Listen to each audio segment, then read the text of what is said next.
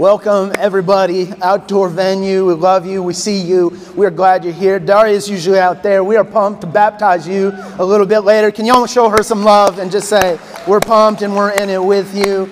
In addition to that, I want to say hello to everybody online. We love you guys. We see you, and we're glad you're here from wherever you are here from. Uh, you are a part of the family, and we're glad you're joining us as well. We've got two more weeks left in this series that we've been working through called Faith Like a Champion.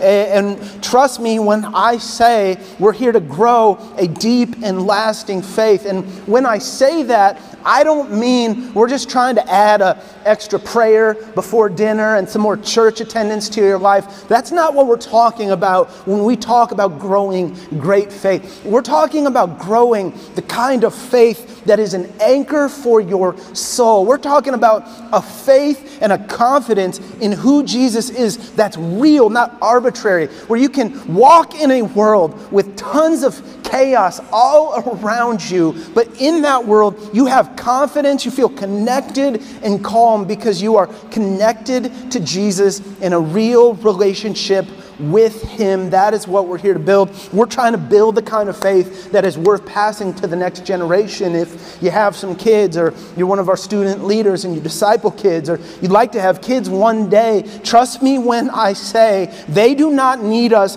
handing them any more obligatory rule following and arbitrary tradition. What those kids need is, and what they will be thankful for one day, is seeing somebody model a real faith, a, a real, like, I know Jesus, He knows me, and I have strength and confidence because of that kind of faith. That is what we're here to build in this series. And over and over in this series, we've said this phrase great faith grows through intentionality, not accidentally. So, what we said is there's no such thing as an accidental champion. There's never been that time when they interview somebody in any sport whatsoever tennis, water polo, curling, football, baseball, basketball, whatever your thing is, after the championship has been won and the MVP is there and there's a microphone and they go, Oh my gosh, tell us about this. And he's like, I don't really know, man. This is crazy. I never, I just kind of showed up this morning and everything just worked. No. Great faith every type of champion, every type of faith grows through intentionality, not by accident. You're not going to slip and fall and whoopsie land in great faith. And so we've been looking at this list and working our way through this list. And we talked about teaching. And when you hear something taught in the Bible, what matters is living it, not just learning it. What the private disciplines of prayer and even a little time with God can make a huge difference in your life. We've talked about relationships and not doing this thing alone. And we're going to shift gears completely today we're going to talk about pivotal circumstances. And I want to stop and I want to slow and I want to be deliberate right now. And I want to talk about the painful moments. I want to talk about this morning times when life doesn't go how it should. I want to talk if we were all being honest or it was just me and you and you and me and we were just talking with one another. And I said, Tell me about something you've been through hard. That story of that time that marked you. Maybe you are in that season of that time that is marking you currently. Whatever that is, we want to talk about those today. They're a little bit different than the other things on the list because I can go get some practical teaching, I can go get some ministry ministry and involve and serve and love people, but pivotal circumstances are something that happens to me. And so today, as we talk about that, I just want to say from the jump um, there's this book I read, and this book I learned from as I was walking through this. And Pastor Jeff Manion wrote this incredible book called The Land Between. Okay, so two things as I start. Number one, if you hear me say something uh, profound today, uh, thank Jesus and thank Pastor Jeff because I drank deeply from this book as I prepared. Number two, if you hear something today and you're like, holy cow, he was reading my emails this week because that's where I'm at right now. This isn't where I want to be right now, but it's where I'm at right now. And you're like, I need more. I need help. I'm telling you, this book is incredible. It is a great resource and a great way to get uh, to continue in the journey. But uh, of all the profound things that that Je- Pastor Jeff says in this book, one of the ones that was most helpful for me and most transformative for me as I studied this week was what he calls the land between. And Pastor Jeff does such a great job in this book of explaining to you yes, sometimes your pain is acute trauma. Sometimes it's the car accident, the relationship that ended, the huge, big, horrible event that you can point to and say, that's when it is, that's when it started, that's when it finished, and that pain is in fact valid. But what he said so well in this book is for so many of us, what pain looks like is that long, dull season when you're caught between the pain and the promise. I know God's good. I know He's out there. I know He's up there. I even think He cares about me. But right now, I feel removed from that care and it just feels painful. It's when you're trapped between the problem, which has become so present, and the solution, which just hasn't fallen in your lap before. The land between could be the 10 months of negative pregnancy tests and inconclusive fertility tests that you keep getting from the doctor. It could be a season of financial distress when all of a sudden there's more bills that you're responsible for than ever and less to go around. It could be when you land in that unexpected place. I didn't expect I would be here. I thought we'd be farther along by now. There'd be a little more by now. Things would be doing a little bit better. I thought all of this pain I'm feeling was just a season, but that season turned into a season that turned into a season, and it's been 18 months. And I don't know when it's going away. It could be that time when you've come to fully understand that this isn't the job for you anymore. And then the resumes went out and the ideas went out, and you know this isn't the place for you, but I haven't seen that new place yet. You know you're in the land between when you start saying the words for now. Well, for now, I'm just kind of rebuilding financially. For now, we're just trying to stick together and get through it. For now, I'm just going to work until I get accepted somewhere. For now, things aren't what I thought they were going to be. Make no mistake about it, in a world that is fallen, in a world that is broken, and in a world that has been marked by sin, most of us are either in the land between right now we either just got out of the land between or don't let me be the one to spoil it for you. Chances are, if you're not in one of those two locations, it's probably going to be a few months before you find yourself in the land between. We live in a broken and fallen world, and what we're going to do is attack one question together this morning. The question is this What might God be up to in us in the land between? Why are we here? Why does He allow this to happen to us? What are we supposed to do with this? What God, if you are in fact a good God who sees this right here and right now, what are you doing? What do you want to shape in me? What do you want to change in me? What do you want to take out of me that shouldn't be there? What do you want to put in me that I need that's not in there yet? We're going to attack this question what might God be up to in us in the land between? Now, if you are in the land between, I can tell you exactly where you are in the Bible. You're right here.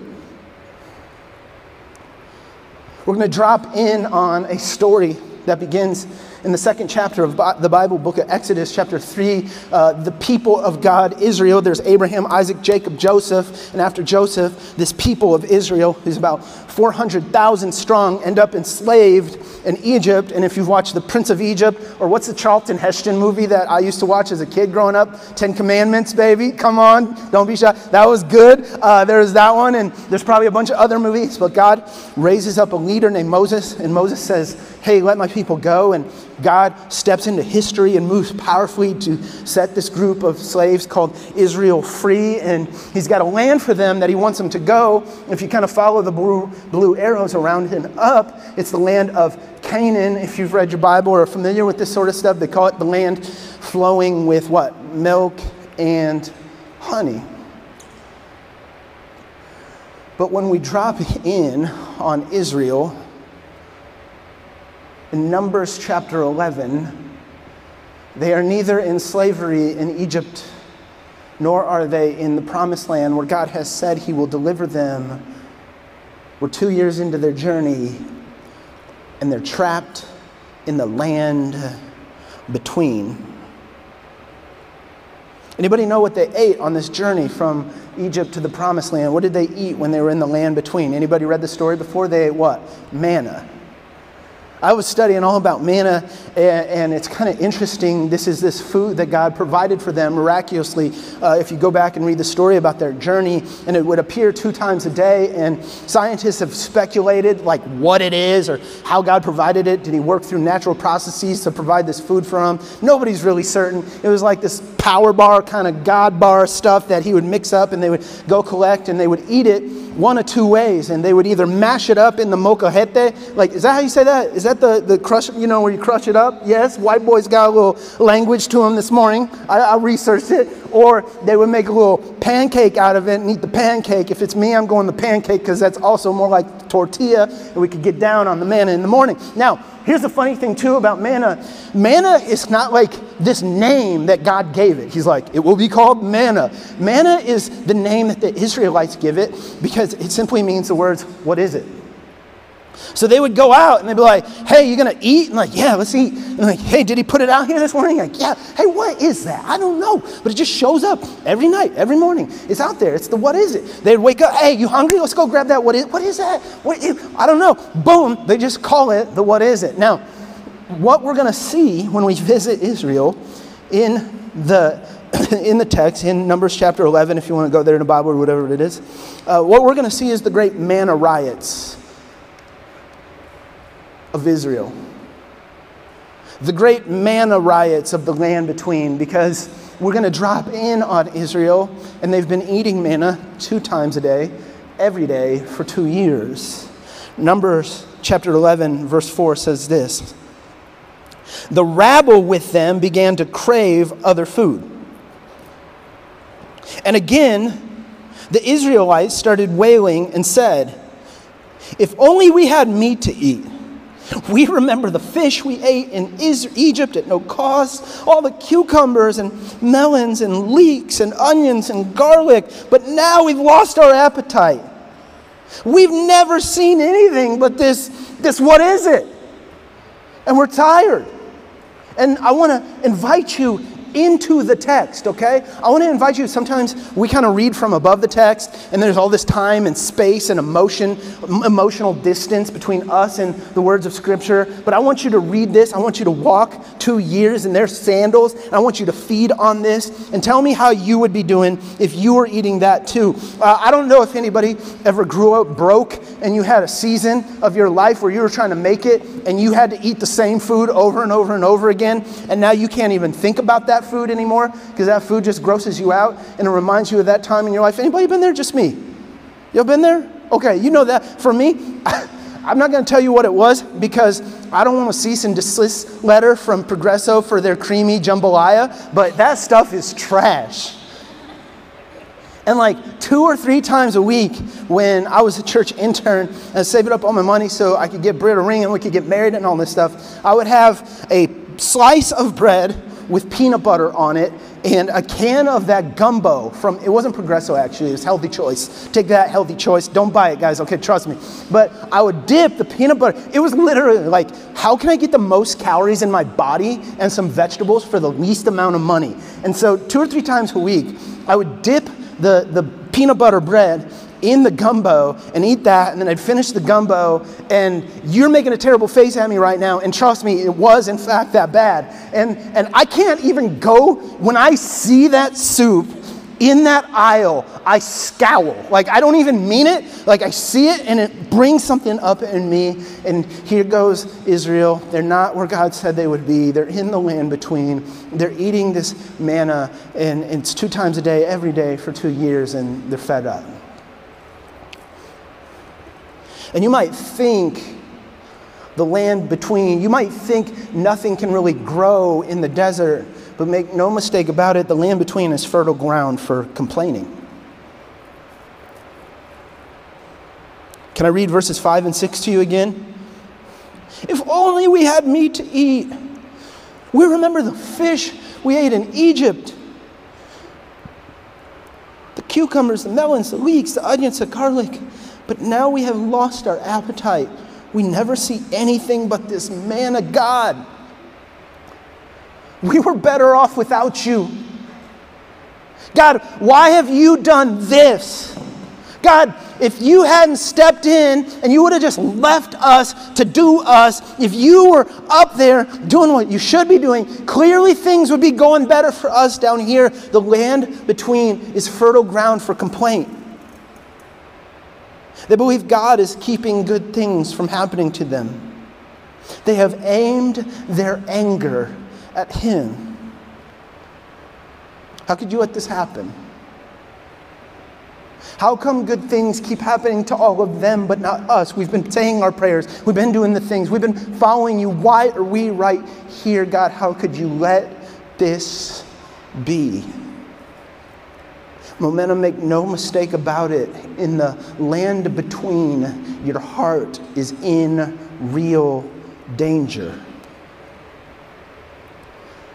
You might ask, where's Moses for this?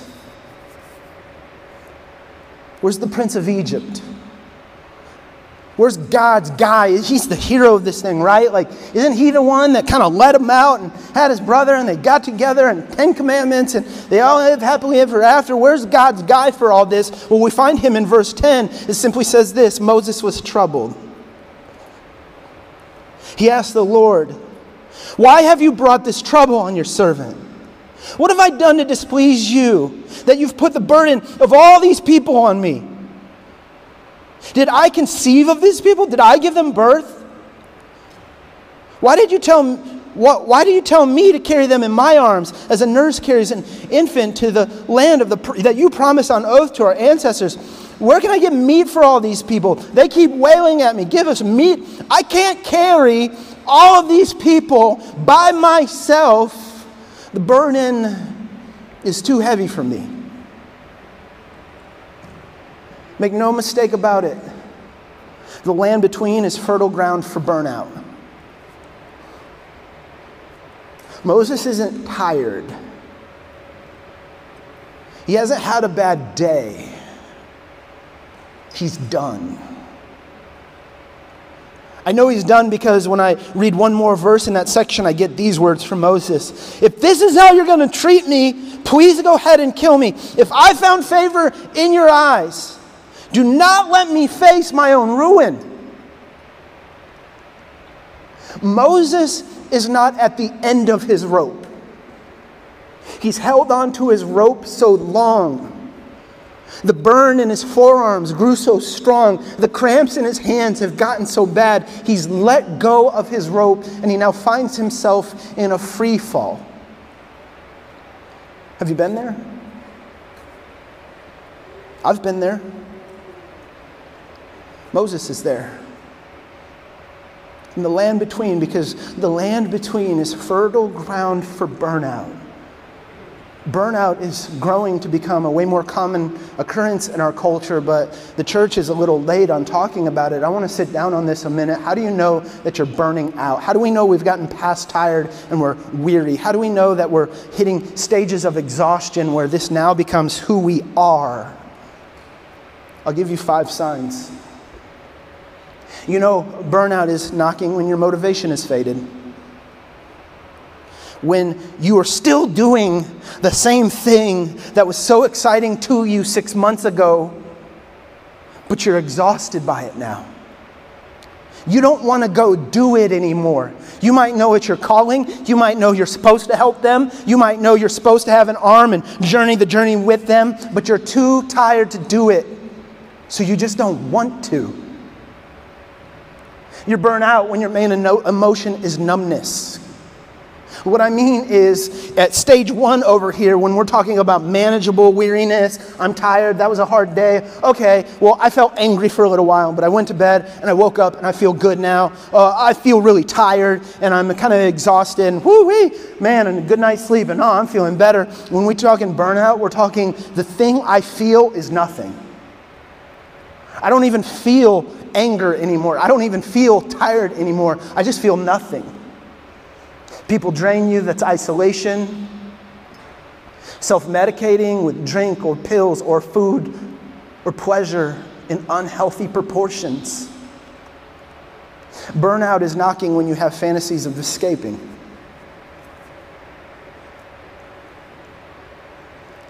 When you start going, man,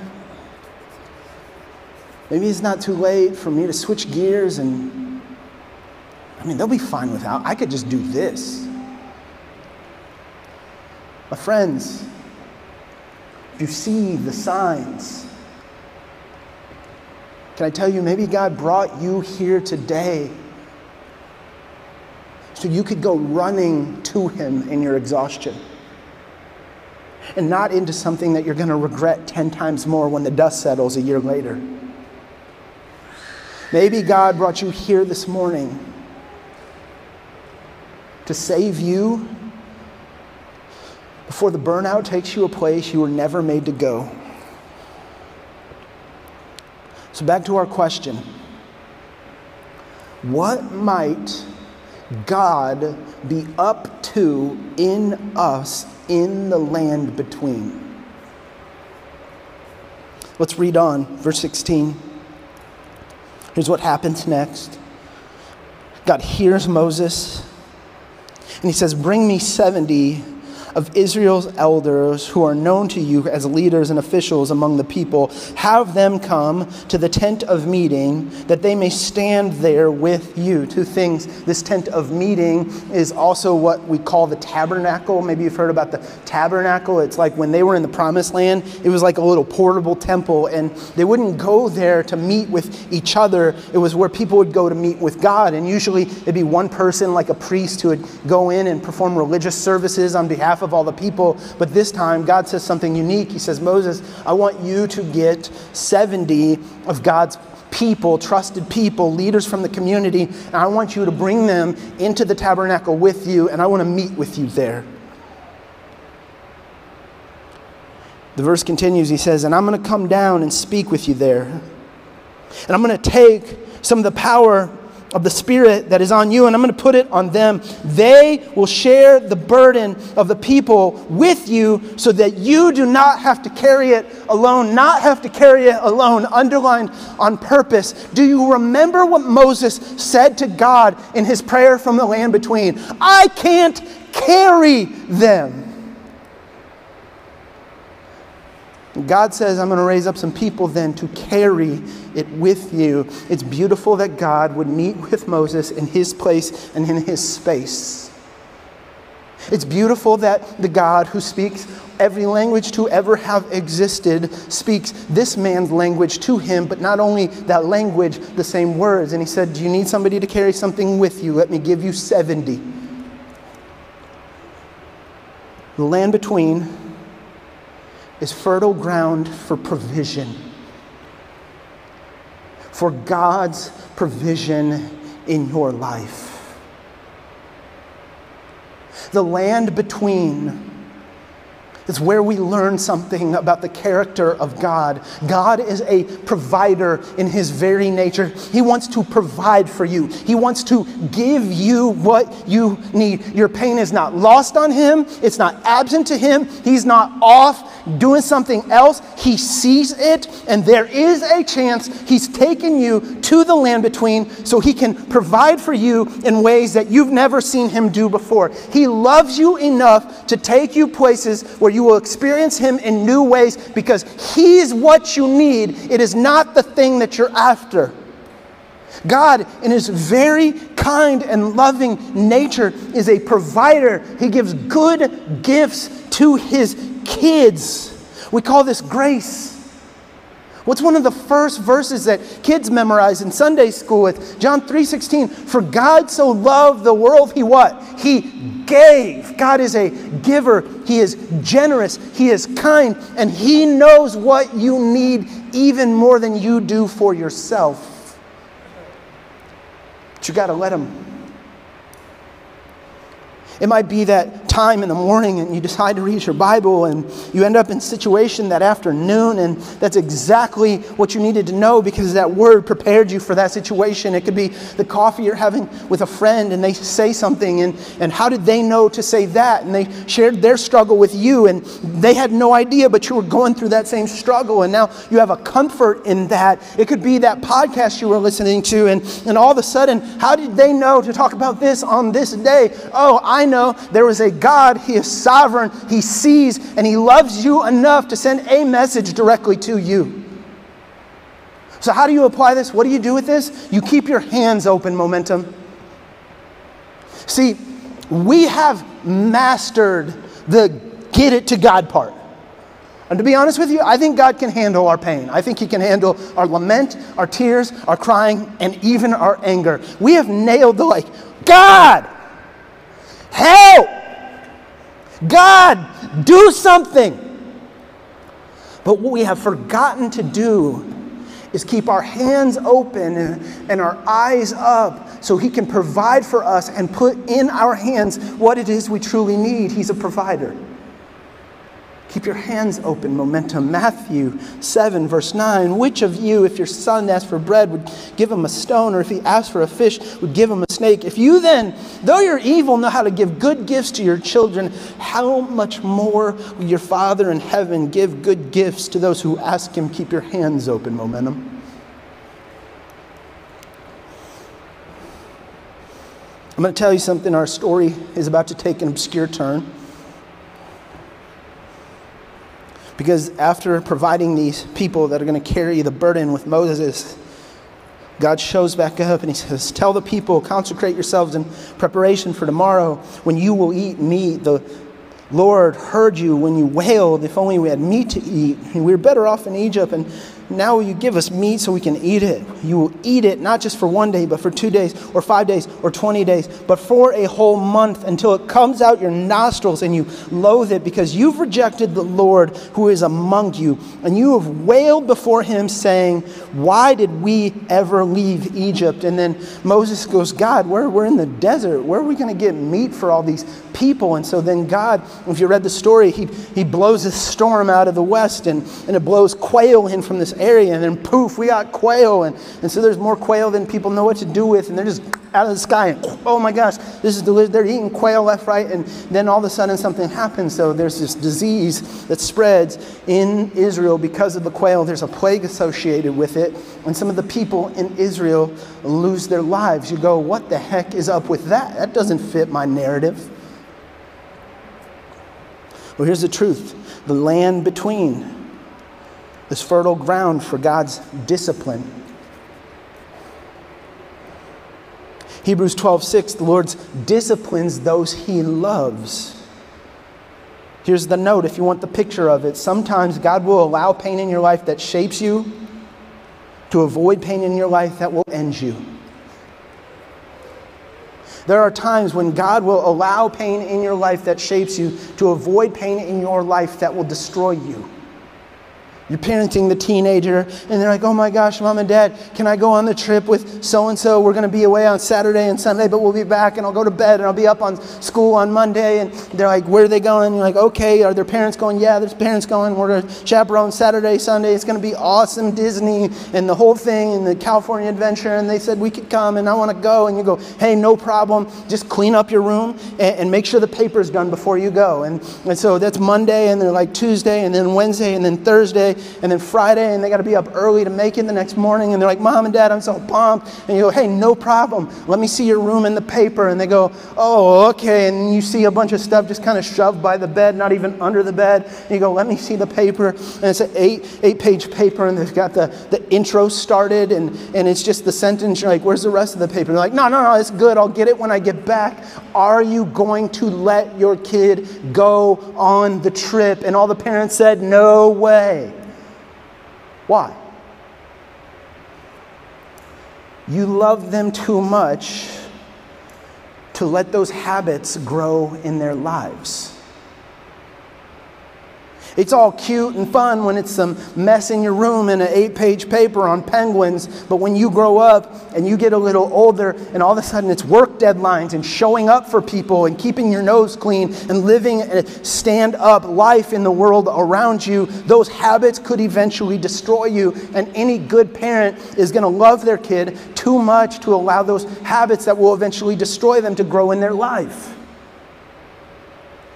God's the same way. There's times when He loves you too much to let you have your way. There's times when He will, in fact, allow pain in your life to shape you. The question is are you willing to be formed by it? Because I know God's good and I know God's faithful. The question is will I allow myself to trust that and be shaped? Which is really the key word today. If you're listening to this whole story, start to finish, and you were like, Matt, what the heck is going on? Like, why are they in the desert? Why the why not just take them where they need to go and, and give them what they need to eat and make sure everything's well and good? And then when they're there, they'll high five each other and it's all well and good and all this stuff, and everybody will live happily ever after. And it'll look more like Disney movies because, come on, we want it to look like Disney, right? Not quail and weird stuff and ambiguous seasons and all this stuff. Why, Matt? Well, the answer is right here it's trust. The question that God asks your heart and mine in the land between is Will you trust me? These people were not, they were not leaving Egypt as this group of well organized God followers who knew how to live holy and good lives. They were coming out as ex slaves with no training, no government, no education. They don't know who God is. They've been indoctrinated by these, this pagan culture with all their idols for ages. And God wants to take them and deliver them and turn them into a society that will love Him and shine His light in the world around them. How do you take slaves and turn them into a society? You teach them to trust God. The question of the land between is will you trust Him? It's will you trust me to lead you from here to there? For Israel, it was, Will you trust me when Pharaoh's army is chasing you and closing in on you? Will you trust me when you don't know where your next meal is coming from? Will you trust me when it feels like you're rowing a boat and you can't see where you came from and you can't see where you're going, but you just have to know that God is enough? The message and the movement of the land between is trust. It's growing in your trust for God and His care for your life. So, what do you do in the land between? I'll teach you the prayer of the land between. God, I don't like this. I don't understand this, but I trust you. I don't want to be here much longer but I trust that you're doing something in it. I trust that a day will come when I'm on the other side of this and I'm more of who you made me to be because of this. And I trust that although this hurts one day, maybe just maybe, you are shaping me for something greater than myself. Maybe you've brought me to this place because there's somebody out there who needs me one day. And without this, I can't help them you have to trust. That's great faith. And that's what we're here to build. So I want to invite you to stand and we're going to do a song, but before we do, I just want to pray for you.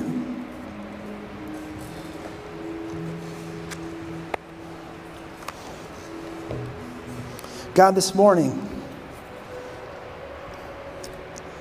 here and now, I pray that you would meet with us. For people who feel like they're in the land between right here and right now, God, I pray that you would build that trust in their souls. I pray that people would experience the comfort of your great love for us. I pray that people would experience what it's like to know that you're up there and that you're up to something, whether we feel it or not. For people in the room, God, with great pain in places that they never wanted to be, I pray you would show up as their sustainer and their supporter.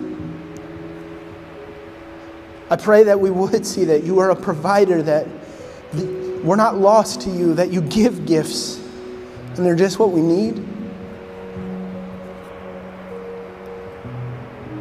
God, and I pray in real ways you would shape us when we're in the land between, writing new stories on our hearts of your grace and goodness. We ask these things in Jesus' name. Amen. Let's worship together.